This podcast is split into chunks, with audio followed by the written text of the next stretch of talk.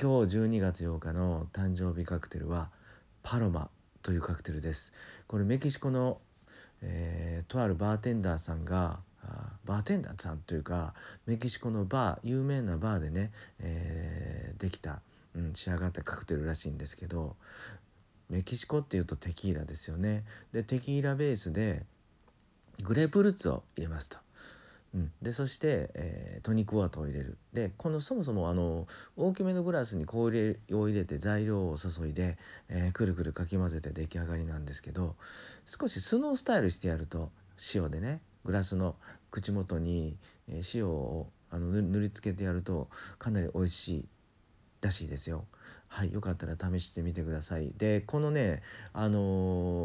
グレープフルーツジュースとトニックウォーターはまあとにかくこれ普通にこの2つ混ぜてもめちゃくちゃ美味しいノンアルコールジュースになりますもんね。相性は抜群ですよと。そしてしかもですね、テキーラ、ウォッカ、ジン、全て焼酎もそうですよねと、やっぱトニックウォーターって合いますよね。ジントニックを筆頭に、でもっと言うとテキーラとグレープフルーツなんかもうむちゃくちゃ合います。ウォッカベースのグレープフルーツでいうとソルティドッグっていうカクテルがね、有名なんですけど、とにかくテキーラとグレープフルーツも、大変相性がいいと。じゃあそれを踏まえてね、この3つの材料を見てやると、美味しいに決まってますもんね。なのである程度ね適当に分量も適当に入れてもしっかり美味しく出来上がります。はい、この今日12月8日、今日ね、一人とか、カップルとか、友達同士でバー行ってみようかなっていう方は、12月8日今日ね、パロマっていうカクテルをよかったらオーダーしてみてはいかがでしょうか。はい。でこのテキーラなんですけど、何回かねこの番組でも説明というか紹介はしてるんですけど、メキシコはね僕は行ったことないんですけど、以前ね、アサヒビールの BS かな、あれ多分特集が1週間2回何回かに分けてお酒のね、番組を配信していたと思うんですけど、その中でねアサヒビールが紹介するあれ何だったかな、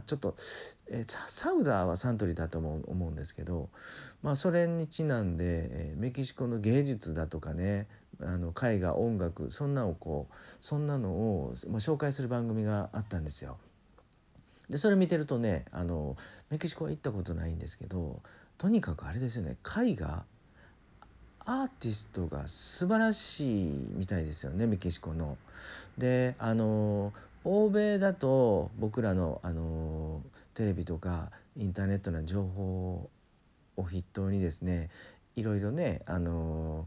楽とかも入ってくると思うんですけど、片やね南米とか中米、アフリカね、メキシコなんか特になかなかそんなアーティスティックな情報なんか実はあまり入ってきてないんじゃないかなと思うんですが、少し深掘りしてみると、メキシコの絵描きさん、メキシコの絵画はめっちゃいいなっていう印象がありました。はい、興味ある方はねメキシコのそういう